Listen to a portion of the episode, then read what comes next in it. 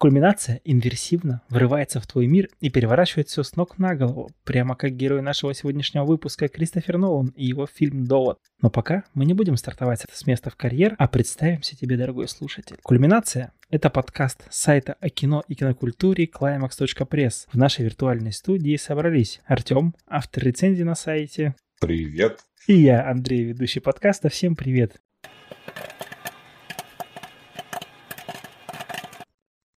Не будем сразу переходить к Нолану, а немного разогреемся. Артем, расскажи, как прошла твоя неделя?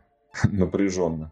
Э, я нахожусь в столице России, Москве, матушки. И здесь погода не радует. Погода здесь реально как в фильме Нолана, просто меняется каждые пять минут. И это наносит серьезный удар и по здоровью, и по настроению. У нас то лютый холод, то дождь, то жара, поэтому из дома выходишь, как Анатолий Вассерман, в огромном жилете совсем необходимо, потому что никогда не знаешь, что тебе пригодится. Получается, Москва становится Питером с переменчивой погодой.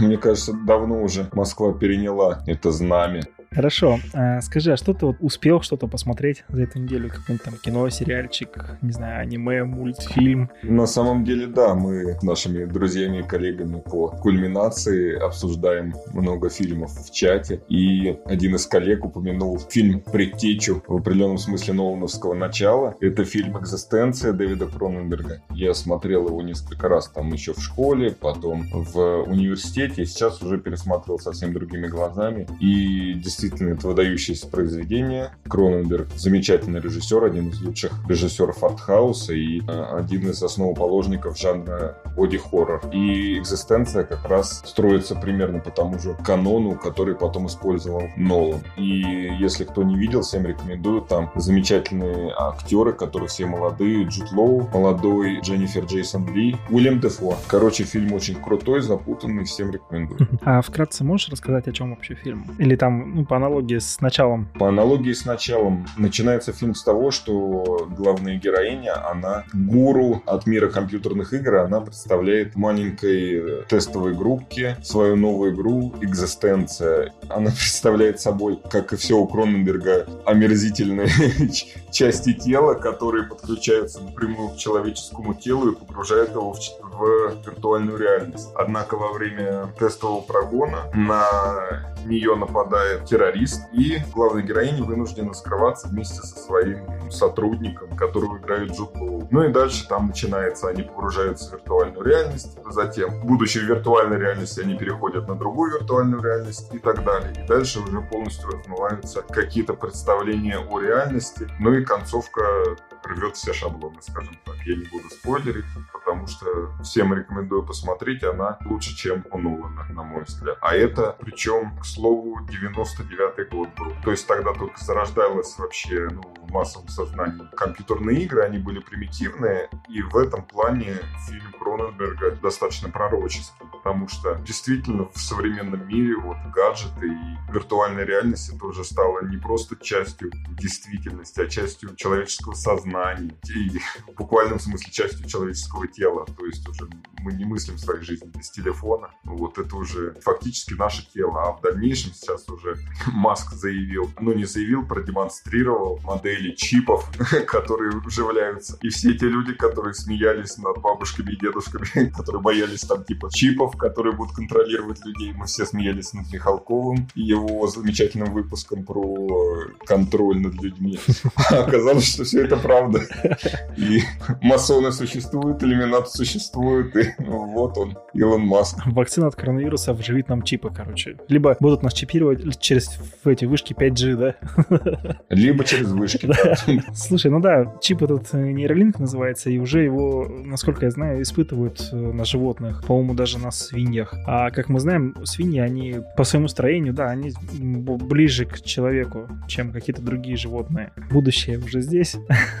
Слушай, ну... Ну и, собственно, да, серия игр Deus Ex, если кто играл, она уже перестает казаться научной фантастикой, там просто как раз про войну крутых чипов. Тоже всем рекомендую, особенно вот э, последние части, которые вышли там. Но они уже, правда, не так уж недавно вышли. Но фактически там реально описывается недалекое будущее, которое нас ждет. Ну да, протезирование сейчас же развито. Там две последние игры вышли, в, по-моему, в 2010 и в 2017 то ли 2018 году. Да, и действительно тоже рекомендую поиграть, потому что там очень интересный сюжет. Можно, в общем, понять из этих игр, как будет готово человечество как раз вот к приходу полностью вот этих протезов, которые вживляются в человеческое тело. Еще один плюс игры, то, что там преподносится все с крайне реалистической точки зрения, то есть ты как будто смотришь на новости и видишь там всех митингующих людей. С одной стороны, люди митингуют, потому что хотят устанавливать эти модификации. С другой стороны, люди, которые консерваторы, которые считают, что это все от дьявола и вообще нельзя типа человеческое тело трогать. Короче, все очень реалистично. Да, слушай, ну давай вернемся, наверное, тогда к э, фильмам, потому что это уже, наверное, тема для отдельного подкаста про игры. а, получается, слушай, экзистенция, насколько я понял с твоего рассказа, получается, Нолан там очень многое взял как раз вот и вот эти э, разные уровни реальности, то есть сначала там тоже разные уровни сна, и там очень хорошо это обыграно. Получается, скопировал с экзистенции, да? Понимаешь, я не могу утверждать, что он именно скопировал с экзистенции, но то, что определенные мотивы там очень сильно переплетаются, ну это сто процентов. Угу. В общем, нужно посмотреть, да, и в следующем подкасте расскажу. Обязательно до следующего подкаста посмотрю и расскажу свои впечатления от этого фильма фильма. Моя неделя тоже прошла в запаре, это уже не первая неделя. Почему-то так получается изменений с прошлой недели нет. Ну и я успел посмотреть только, как в последнее время, только по телевизору я посмотрел третий «Форсаж», действие которого происходит в Токио. Так он называется, «Токийский дрифт». Ну и, кстати, из «Форсажа» это один из моих вообще любимых фильмов, поэтому я, в принципе, его и смотрел по телеку. Не знаю, я так не являюсь фанатом «Форсажа», даже его ранних частей. Единственное, ну, первый фильм, он действительно был интересным, можно даже сказать, триллером. Вот. Но, к сожалению, сейчас все очень сильно коммерциализируется. Он превратился в еще одну франшизу, типа супергероев там и так. Ну, там фактически есть супергерои. Вы согласен? Вот э, я всем всегда говорю, что Форсажи лучше смотреть вот первые... И то, не первые три, а первые третьи, остальные все коммерческое дерьмо. Особенно, когда пришел Скала.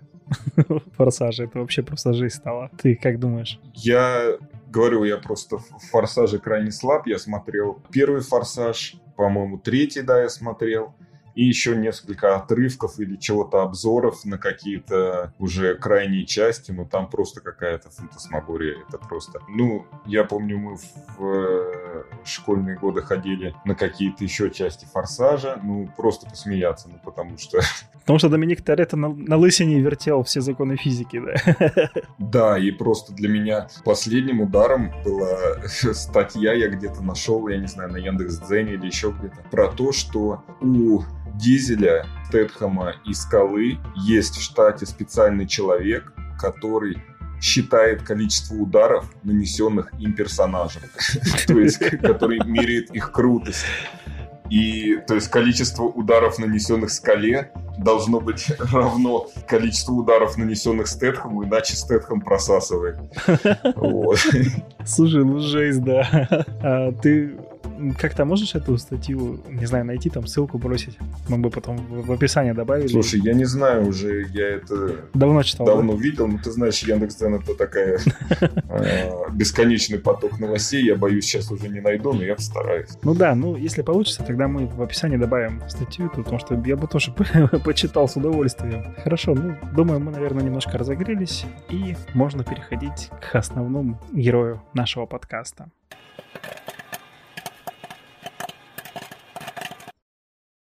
Этот фильм породил целую прорву теорий еще до того, как вышел в прокат. На эту ленту возлагали большие надежды и даже называли спасителем кинопроката. Когда он вышел в прокат, человечество разделилось на два воинствующих лагеря. Кто-то говорит, что режиссер, создавший этот фильм, гений, а кто-то ругает картонных персонажей и скучный сюжет. Конечно же, это новый фильм Кристофера Нолана «Довод». Хочу сразу предупредить, что спойлеров в обсуждении этого фильма не избежать, так что будь осторожен, слушатель. Артем, поделись, какие впечатления у тебя от фильма? Впечатления от фильма лучше всего описывает один из главных героев фильма, которого играет Роберт Паттинсон. Он говорит, ну что, заболела голова, правда? И действительно, под конец фильма ты выходишь просто с чугунной головой, потому что ни хрена не понятно. Примерная картина происходящего сложилась у меня там день на третий после просмотра, после того, как я там прочитал кучу разных статей, посмотрел кучу разных обзоров, пообщался с э, друзьями, которые посмотрели, и вместе, совместными усилиями мы как-то сложили общую картину, хотя там, на самом деле, если вот так вот дословно докапываться, там куча косяков сюжетных, но все равно ну, хотя бы становится понятно, кто, зачем и для чего. Если в целом о фильме, то с одной стороны он очень сложен, э, ну понятно, там вот это э, энтропия, реверс, какие-то там замуты со временем бесконечные. Но, с другой стороны, как ты сказал, действительно, персонажи просто кондовые просто вообще абсолютно деревянные. Я не могу простить Нолану настолько карикатурного главного злодея, который просто, с одной стороны, самый трендовый, это русский злой олигарх, который хочет уничтожить мир, потому что он злой. Он умирает, и он не хочет, чтобы мир жил без него великолепная актриса, вот мне очень нравится, по-моему, она Элизабет Дибики, которая играет жену олигарха. Замечательная актриса, но она играла один в один роль в мини-сериале «Ночной портье», если я не ошибаюсь. Там по сюжету то ли Кленси, то ли еще кого-то. Она точно такая же жена олигарха, которая на самом деле вся очень чувственная, она устала от жизни. А там, кстати, он, по-моему, тоже русский, тоже торговец наркотиками. Ой, не наркотиками, оружием, простите. И его играет Хью Лори, и она также вся страдает, хочет уйти, но не может, потому что злой муж ее держит в заперти. Ну и главные герои в фильме, ну, ни о чем. То есть они обаятельные, они хорошие, ну, кроме главного героя, честно говоря, мне вот, как оказалось, главный герой, который протагонист, который не имеет имени и везде обозначен как просто протагонист, оказывается, что это сын э, великого актера Дензела Вашингтона. Но, к сожалению, на мой взгляд, талант великого отца ему не передался, потому что он всегда ходит с одной миной, очень слабые эмоции выдает в тех местах, где он должен выдавать какие-то эмоции. Ну и, собственно, персонажей нет никакой особой мотивации, кроме спасения мира от уничтожения. Ну это просто реальный сюжет каких-то там начальных фильмов Марвел, там 90 Очень кондово и очень слабо. Но, несомненно, этот фильм нужно посмотреть. Это, как всегда у Нолана, это выдающееся зрелище и это отличный аттракцион. Поэтому все равно хоть разочек, но стоит его посмотреть. Соглашусь, аттракцион-то хороший, и вот что мне нравится в этом фильме, он подойдет действительно всем, потому что здесь его можно смотреть как просто какой-то интересный боевичок с э, незатасканной фишкой, да, когда там вот эта инверсия времени. И с другой стороны, есть над чем задуматься. А вот вернемся как к актерам, к картонным. У тебя вот не возникала такая мысль, что Нолан специально делает таких актеров, чтобы вот мы уже, кстати, затрагивали тему видеоигр сегодня, и там есть такой прием, когда актер, в смысле главный герой, он не разговаривает, там как-то звуки не подает, чтобы игрок максимально сопоставил себя с вот этим героем, максимально вжился в роль. И может быть вот здесь вот Джон Дэвид Вашингтон, он специально так играет, чтобы зритель мог себя сопоставить с ним. И здесь также информация, то есть сюжет, он подается так, что ты сначала нифига не понимаешь. И только ближе к концу уже начинаешь понимать, ага, вон оно как все построено. То есть все направлено на то, чтобы вжился в роль вот этого протагониста и переживал каждое событие в этом фильме. Как ты думаешь? Я с этим тезисом не могу согласиться, потому что, во-первых, это все-таки не компьютерная игра, это фильм. То есть в компьютерной игре ты управляешь определенным персонажем, и вот те приемы, про которые ты говоришь, они в основном используются, когда ты управляешь персонажем от первого лица. То есть ты смотришь его глазами, и фактически ты занимаешь его роль. С одной стороны, это может действительно способствовать вживлению в образ, ну, самый популярный пример, если вот из мира компьютерных игр, это персонаж Гордона Фримана из серии Half-Life, который просто миллион шуток было про то, что он никак не реагирует на происходящий пиздец, который творится вокруг. Но мне кажется, наоборот, это выбивает тебя из процесса, то есть когда ты никак не реагируешь вот я повторяюсь, на происходящее. Например, в том же Deus Ex во всех частях есть персонаж, который обладает своим характером, своей историей, и ты гораздо больше можешь прочувствовать его. Возвращаясь к персонажам, опять-таки, фильма «Довод». Э, здесь никак не избежать аналогии с фильмом того же Нолана «Начало», потому что, мне кажется, ну вот они примерно, в общем, по тематике подходят. Но в том же «Начале», почему мне гораздо больше нравится «Начало», там у персонажа персонажа его личная мотивация. Он хочет вернуться к своим детям после трагедии, которая произошла с его женой. И ради этого он там собирает команду, придумывает что-то. И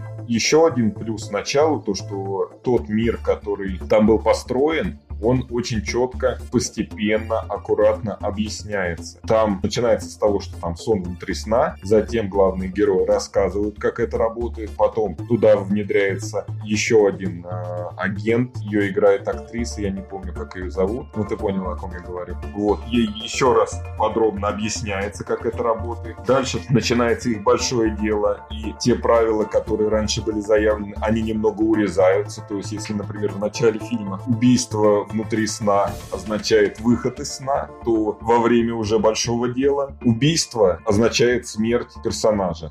То есть ставки повышаются, и ты начинаешь больше волноваться за персонажей. В доводе же на тебя просто вываливают огромную кучу экспозиции, и, и поэтому не очень интересно зрителю смотреть, потому что ты не понимаешь, зачем следить, на какой э, параметр обращать внимание, чтобы понимать а, опасность ситуации для персонажей. Ну, условно говоря, если ты смотришь там ММА, ты понимаешь то, что если а, один из спортсменов упал, то он проигрывает. Вот. Он там в нокдауне или в нокауте. Вот. А здесь ты не понимаешь, зачем следить. Вот они бегут, взрывы, взрывы, там драки. Особенно это касается последней битвы, когда там что-то очень невнятно объясняется про 10 минут, почему там 10 минут, почему там два отряда, которые один отряд нормальный, а другой отряд реверсивный, хотя на оба отряда нормально действуют пули одинаково. И это все очень запутанно и непонятно. Да, соглашусь вот с этой сценой последней батальной, там вообще все непонятно. Ну вот про пули могу объяснить, потому что там объясняется, что враги вот, это, вот этих двух отрядов, они тоже есть и обычные, и инвертированные. Но все равно это не отменяет остального пиздеца, Но, что там творится. И да. на тех, и на тех э, прекрасно работают пули. Обычные, не реверсивные. Ну да, тоже верно. И ты смотрел фильм Ильи Найшулера «Хардкор»? Да, конечно. Вот вернемся опять же к этим персонажам. Вот если бы фильм сняли вот как «Хардкор» с видом от первого лица, то э, восприятие бы изменилось? Ты бы больше сопоставлял себя с, с этим персонажем или нет? Я очень слабо себе представляю такой вариант, потому что все равно как-никак герою приходилось, герою довода в смысле, приходилось взаимодействовать с миром, разговаривать, общаться, то есть у него там появляются какие-то, ну, может, не романтические, но сопереживательные чувства, скажем так, к героине, к жене олигарха. Про персонажей тоже, смотри, получается, почему вот такой невыразительный персонаж вот этого Джона Вашингтона? Потому что там даже в фильме говорится, что ты пешка, Джон. Ну, в смысле, протагонист, ты пешка, и вообще он же ничего не знает в самом начале, знает только, что есть вот какой-то довод и какой-то жест, и все, больше он ничего не знает. А что, что он может показать, что он может сыграть, если он ничего не знает, и вот это вот выражение изумления на него, поэтому, мне кажется, и не спадает с его лица на протяжении всего фильма, что ни хрена себе, что происходит, что там, блин, человек... Так в том-то и дело, что, на мой взгляд, у него нет выражения, что происходит. То есть я увидел, что он, наоборот, во все моменты ему норм грубо говоря. То есть он так, вот есть секретная организация, надо спасти мир от Третьей мировой, но больше тебе ничего не скажет. Ну ладно, тогда пойду творить чушь. Спасать мир. Да, пойду спасать мир. Вот эта жена этого самого олигарха, она красивая. Ой, не убивай ее, пожалуйста. Мне ее жалко. Хотя вот этот, мне кажется, в России образ страдающей жены олигарха, которая владеет э, галереей и плавает на роскошных яхтах, там вот эта сцена на корабле, я не знаю, как это обозначить, как такой летающий корабль. Ну, ты понял, да, да, да, это называется, типа катамаран Ну, это, ну, это по-моему, катамаран и есть. Ну, блин, классная штука, кстати. Мне эта сцена очень понравилась. Да, я, ну, я первый раз увидел, на самом деле, такой. Ну, я думаю, что не очень ей будут сопереживать, знаешь ли, со всеми ее страданиями. Ну да. Вообще вот у нее действительно получилось как-то... Мне она не понравилась, в общем, скажу так, если на, на уровне чувств брать. Мне не, не понравилась жена олигарха. Я бы ее вместе с олигархом отправил куда-нибудь подальше.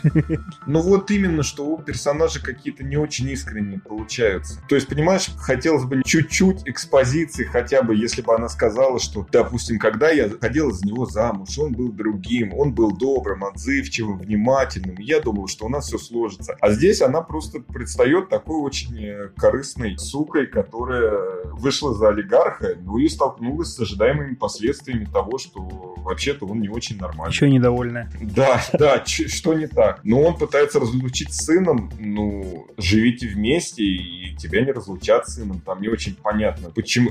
То есть она хотела разойтись, и поэтому он ограничил, скажем так, ее общение с сыном. Ну, с определенной точки зрения это понятно. То есть, когда у одного родителя пытаются отнять ребенка, тем более у такого властного человека, который привык получать свое, ну, скорее всего, он отреагирует вот как-то агрессивно. То есть, такая реакция была ожидаемой. На что она надеялась, непонятно. Слушай, а как тебе... Вот одна из теорий таких интересных. Была такая теория, что вот герой, которого играет Паттинсон, это на самом деле сын протагониста. Не видел такую теорию? А, подожди, протага... не протагониста, а сын э, этого самого олигарха. Да, да, да, сын олигарха. Ну, получается, что вроде как Джон, типа, усыновил его потом. Они же, типа, наверное, продолжили а, свои отношения с этой женой олигарха бывшие? Ну, судя по всему, они так и не продолжили отношения, потому что он вроде как ей не показывался. Ну, понимаешь, это такая ситуация, что может быть да, может быть нет, но это ни на что не влияет. Это уже домыслы пустые. Может быть да, а может быть, на самом деле, это Нил, который играет Паттинсон, может быть, это отец жены олигарха, ну, кто знает. А может быть, это отец олигарха, а может быть это его брат. Ну, здесь можно гадать бесконечно, но на что это влияет? Дочь сестры, внучатая племянница, да, в олигарха. Да, да, да, абсолютно никакой разницы нет. Ну да. Просто еще момент про главного героя, то есть в итоге оказывается то, что на самом деле это он все замутил, он весь этот, всю эту организацию создал, и просто почему бы ему не сказать об этом с самого начала, то есть он сам себе мог бы дать больше информации, и это, наверное, помогло бы ему в работе. И это помогло бы, например, не устраивать всю эту жесть э, в аэропорту, взрывать аэропорт с э, предметами искусства. Ну, то есть это очень-очень упростило бы ему жизнь. Понятно, что с точки зрения личности фильм бы очень много потерял, но с точки зрения сюжета, мне кажется, это было бы логично. И там вот таких сюжетных неувязочек очень много. Вот чем хорошо начало, то что там, в принципе, все в итоге складывается в э, одну цельную картину, которая работает внутри созданного мира. Здесь, даже внутри созданного мира, вот эти вот неувязочки, они этот мир разваливают. Вообще, да, очень много вопросов э, к этому фильму. Мы вот, когда с кино вышли, я ходил с э, компанией, в общем, ходили. И после кино у нас очень такие споры разгорелись как раз про эффект э, убитого дедушки. То есть, а почему люди из будущего хотели уничтожить людей из прошлого, чтобы инвертировать все это? А если они уничтожили людей из прошлого, получилось бы, что Земля просто исчезла бы будущего и все. И вот... И знаешь еще вопрос? Вот в финальной сцене там армия группировки или корпорации Довод, она идет атаковать армию, которой принадлежит олигарх. Но вот эти люди, они же наемники. И если олигарх выиграет, то они все умрут. И неважно, сколько тебе заплатят, понимаешь, если ты тут же умрешь, то какой в этом смысл? Почему люди олигарха поддерживают его, зная, что он хочет уничтожить мир? Ладно, там, допустим, есть солдаты там третьего звена, которые не в курсе, допустим. Но вот герой, которого играет наш замечательный актер Юрий Колокольников, ну он-то понимает, он знает, что забросив эту трубу со всеми элементами, он вызовет апокалипсис. Зачем он это делает? Может, он тоже идейный, как и олигарх Сатор. Ну вот, понимаешь, если бы там был момент, допустим, такой, что этот олигарх, он настолько харизматичный, что он лидер, который создал какой-то культ, какую-то секту из фанатиков, которые тоже поддерживают его идею и тоже хотят уничтожить мир, и это было бы объяснимо. Здесь же, получается, ну просто они такие, ну он сказал уничтожить мир, ну ладно. А вдруг выживем? Да. Ну и вообще там же, как я понял из концовки, люди будущего, это получается главный герой и спецназовец, который возник во второй половине фильма и внезапно тоже главный герой. Да-да-да. То есть это же они разбросали элементы по миру, которые потом нашел олигарх, если я правильно понял. Ну да, там, получается, олигарх искал некоторые части, а некоторые части, а, по-моему, нашел уже и протагонист. Ну, получается, протагонист их и спрятал, то есть кто-то из них двоих, потому что они вдвоем пошли прятать элементы, кто-то из них двоих спрятал этот элемент Стальске 12, чтобы его нашел олигарх, или я вот здесь неправильно понял вообще? Слушай, ну блин, там да, очень как-то нахуй верчено, по-другому не скажешь. Да. Не, ну знаешь, мне на самом деле очень понравилась идея того, что в конце фильма получается действительно конец истории с олигархом, но для главного героя это только начинается, потому что ему предстоит в будущем, возвращаясь в прошлое, создать организацию, завербовать Паттинсона. Короче, вот это все устроить, то есть у него целая жизнь посвящена этому, и мы этого не увидим, и это ему еще только предстоит. И это очень круто. Да, мы, получается, увидели как бы конец истории. И да. можно даже как-то додумать, помечтать. Получается что-то вроде открытого финала. Ну, фактически, да, фактически это действительно открытый финал. Да, получается здорово. Ну, блин, ну он, мне кажется, навертел в этом фильме очень много. Потому что я тоже после того, как посмотрел фильм, начал углубляться. Даже вот сейчас не побоюсь прорекламировать один подкаст, называется «Теория большой бороды». Там прям разбирали физический аспект вот этих явлений инверсии времени. Блин, я заморочился, я это послушал. Я, конечно, там мало что понял. Там, короче, жесть, жопа жесть. Потом... Ну, вообще, вот, в принципе, просто Нолан, он всегда в подходе к своим фильмам с точки зрения наибольшего приближения к науке и каким-то реально существующим теориям. Это было и в «Интерстелларе», это было и в «Начале», и, собственно, в «Мементо» он тоже а, долго работал с психиатрами, психологами, изучая... Ну, то есть, вот болезнь, которую у главного героя фильма «Помни», это реально существующая болезнь. И Нолан действительно долго ее изучал, как вообще это функционирует, чтобы максимально достоверно отразить это в фильме. И здесь то же самое, то есть такие теории, как это называется правильно, обратной энтропии или... Да, теория...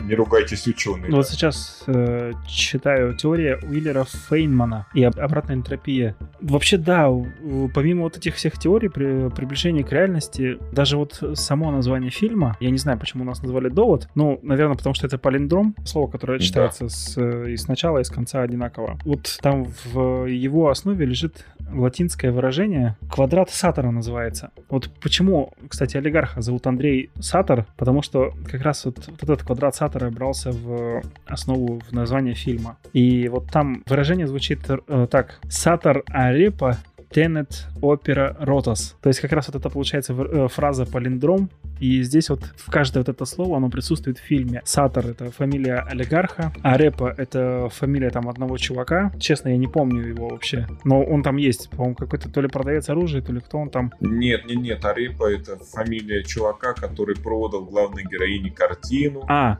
которая оказалась поддельной, с помощью которой да, да, да, да, олигарх шантажировал свою жену. Ну, это, это на самом деле тоже просто маразматичный поворот сюжета с вот этой картиной, что русскому олигарху единственный инструмент для удержания своей жены — это организовать продажу ей поддельной картины, чтобы потом она продала ему, а оказалось, что картина поддельная, и он пойдет с этим в полицию. Просто какой-то бред. Ну да, согласен. А, вот дальше слово идет Теннет, как раз вот название фильма. И здесь тоже так интересно расшифровывают. Я разборы читал. Типа это составлено из двух слов 10, которые ten получается, и net, ну, то есть ten перевернутая, как раз вот обозначает вот этот вот бой в конце, который мы с тобой не поняли. Типа там 10 минут, 10 минут туда, 10 минут обратно. И вот он типа ten, ten. Потом опера, ну, опера тоже присутствует в фильме, первая сцена открывающая. И Ротас, вот Ротас я не помню, честно, но тоже вроде как присутствовал там в фильме. В общем, вот настолько заморачиваться, мне кажется, это вот только великие могут так, настолько. Ну, понимаешь, мне кажется, что вот это уже, скажем так, лежало не столько в основе, сколько уже было потом добавлено. Вот чтобы углубить сюжет, скажем так, добавляется какое-то философское обоснование. Ну, может быть, но насколько я знаю, э, Нолан, он вообще сначала прорабатывает фабулу всего фильма, как это происходит, а потом уже начинает работать над сюжетом. Может быть, как раз вот в основу вот этот палиндром и лег, а потом уже там начал про инверсию продумывать. Не знаю, это только самому Нолану, видимо, известно. Да, это как, как с Линчем. Если вы поняли фильм Линча, то вы Дэвид Линч. Да-да-да. У нас, кстати, предыдущий подкаст про Линча тоже был про третий сезон Твин Пикса. Так что, если что, заходите, послушайте. Кстати, да? я вот момент по сюжету небольшой в том. Ты понял, вначале он приходит к какому-то чуваку в самой первой сцене, которому говорит пароль, чувак переодевается, уходит, и все, и больше мы его в фильме не видим что это был за чувак, к чему это вообще. Ты знаешь, вот если честно, ты вот сейчас только сказал про эту сцену, и я, я понимаю, что я ее вообще не помню. Она у меня даже из головы вылетела даже ничего не могу сказать. Ну, вот это один из минусов, потому что там столько всего нагромождено, и ты не получаешь какого-то комплексного удовольствия, потому что от фильма «Начало» я помню, я просто неделю еще ходил в диком восторге, и потом несколько раз пересматривал. Каждый раз это вот какой-то нереальный опыт. Здесь ты выходишь из кинотеатра, и ты, как ни странно, забываешь невероятную актерскую игру, замечательную музыку, клевые экшн-сцены, и ты думаешь, только о том, что здесь сейчас нахрен произошло, потому что вот это вот все плюсы, они, к сожалению, смазываются под общим безумием и нагроможденностью. Да, наверное, но он уже не тот. Может быть, просто мы не те. А вот да, об этом стоит задуматься. Может быть, Нолан уже инвертировался, побывал в будущем, вернулся в прошлое, решил нам как-то поведать об этом, а мы такие вот его не понимаем. Нет, ну понимаешь, просто вот э, возвращаясь к тому же Дэвиду Линчу, он создает миры, которые абсолютно непонятны вот до сих пор. Единственное, я нашел на Ютубе, есть англоговорящие слушатели, я всем рекомендую посмотреть. Четырех с половиной часовой, я подчеркиваю, четыре с половиной часа разбор сериала Twin Peaks. И если действительно парень разгадал идею, то это просто гениально. Я потом добавим в описание. Надеюсь, вы все посмотрите, получите удовольствие. И кроме того, он еще выпустил потом два выпуска, еще там на два часа. Ну, к чему я начал про Линча? То есть у него миры изначально сюрреалистичны, то есть они и не должны, в принципе, быть понятыми. У Нолана же, у него миры научные, близкие к реальности, и там должна быть все так, должно быть общее понимание. В доводе этого понимания, к сожалению, не складывается. Да, когда ты изначально знаешь, что мир сюрреалистичный, то там скидку все равно какую-то делаешь на это это. То есть у Линча можно получить удовольствие от красивых сцен, танцующих карликов, Сова не то, чем кажется и так далее. Здесь же больно, просто больно. Ну, я думаю, мы будем, наверное, постепенно закругляться. Я хочу отметить еще раз, я очень рад, что увидел в фильме нашего актера Юрия Колокольникова, который, хотя и играет крайне стереотипную роль тупого шкафа русского, но при этом это действительно наш человек в Голливуде. Это не Александр Невский в воображаемом мире. То есть это реально наши актеры постепенно снимаются в голливудских фильмах, в фильмах мирового класса. Так же, как, например, Юлия Снегирь снялась в сериале «Новый папа» и замечательно снялась. И я надеюсь, то, что в будущем все-таки еще больше наших актеров будет сниматься в таких фильмах. И зарубежные режиссеры не будут бояться их приглашать. Да, согласен. Русских актеров в Голливуд. Захватим Запад окончательно. Кстати, вот э, Юлию Снегирь, я признаюсь честно, последний раз, наверное, видел в «Обитаемом острове». Не соврать, если... Вот после этого... Ну, ее первая голливудская роль была в «Крепком орешке 5». Ну, это такое изнасилование здравого смысла. Это просто было ужасно. То есть я опять-таки рад, что Юлию Снегирь пригласили в западный проект, но сам фильм это просто хуже некуда. Просто я не знаю, куда падать. Вот. Ну, при этом в сериале «Новый папа» у нее очень интересная роль, и «Новый папа» — это вообще великолепный сериал, э, который заслуживает отдельного подкаста, и всем рекомендую ознакомиться. Да, хорошее такое слово прозвучало. Рекомендую. А у нас как известно, традиция есть, а традиции нужно соблюдать. И сейчас мы порекомендуем тебе, что посмотреть.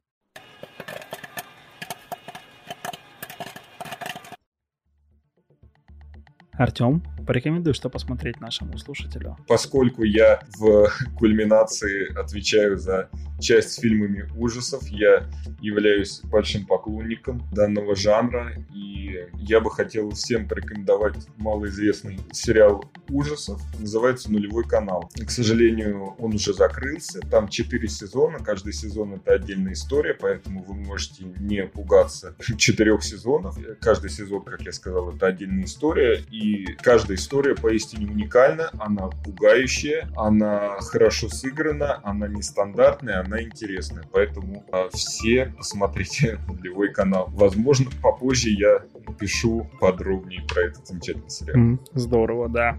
Я тут недавно посмотрел забавную комедию 1965 года режиссера Блейка Эдвардса. Называется она «Большие гонки». Такой милый, забавный, немного наивный комедийный фильм о соперничестве, любви и о большом путешествии. Прям здоровский такой, он довольно продолжительный. Там даже... Вот что интересно, я, наверное, единственный раз в фильмах видел такое, что там вначале идет как в театре, типа занавеса. Ну, только не занавес, а как бы заставка такая, типа вот сейчас там начнется этот фильм, и музыка играет красивая там, как раньше, оркестровая какая-то живая музыка. И потом фильм идет, идет, идет, потом бах, опять появляется заставка, написано «Антракт». И какое-то время мелодия проигрывает, и идет вторая часть фильма. Типа передохните, вот и смотрите дальше. Ну, это не самая главная фишка этого фильма, но просто вот мне как-то зацепилось это в память.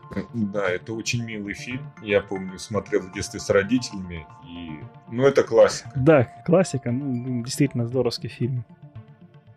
А на этом мы прощаемся с тобой. Слушай нас, заходи в наши соцсеточки, ставь классные оценки везде, где только можно. И не забывай заходить на наш сайт climax.press, там интересно. Он Артем скоро там напишет про нулевой канал, видимо. Ну, а это был подкаст «Кульминация», и мы, Артем. Пока. И я, Андрей. Спасибо, что послушал нас. Пока-пока.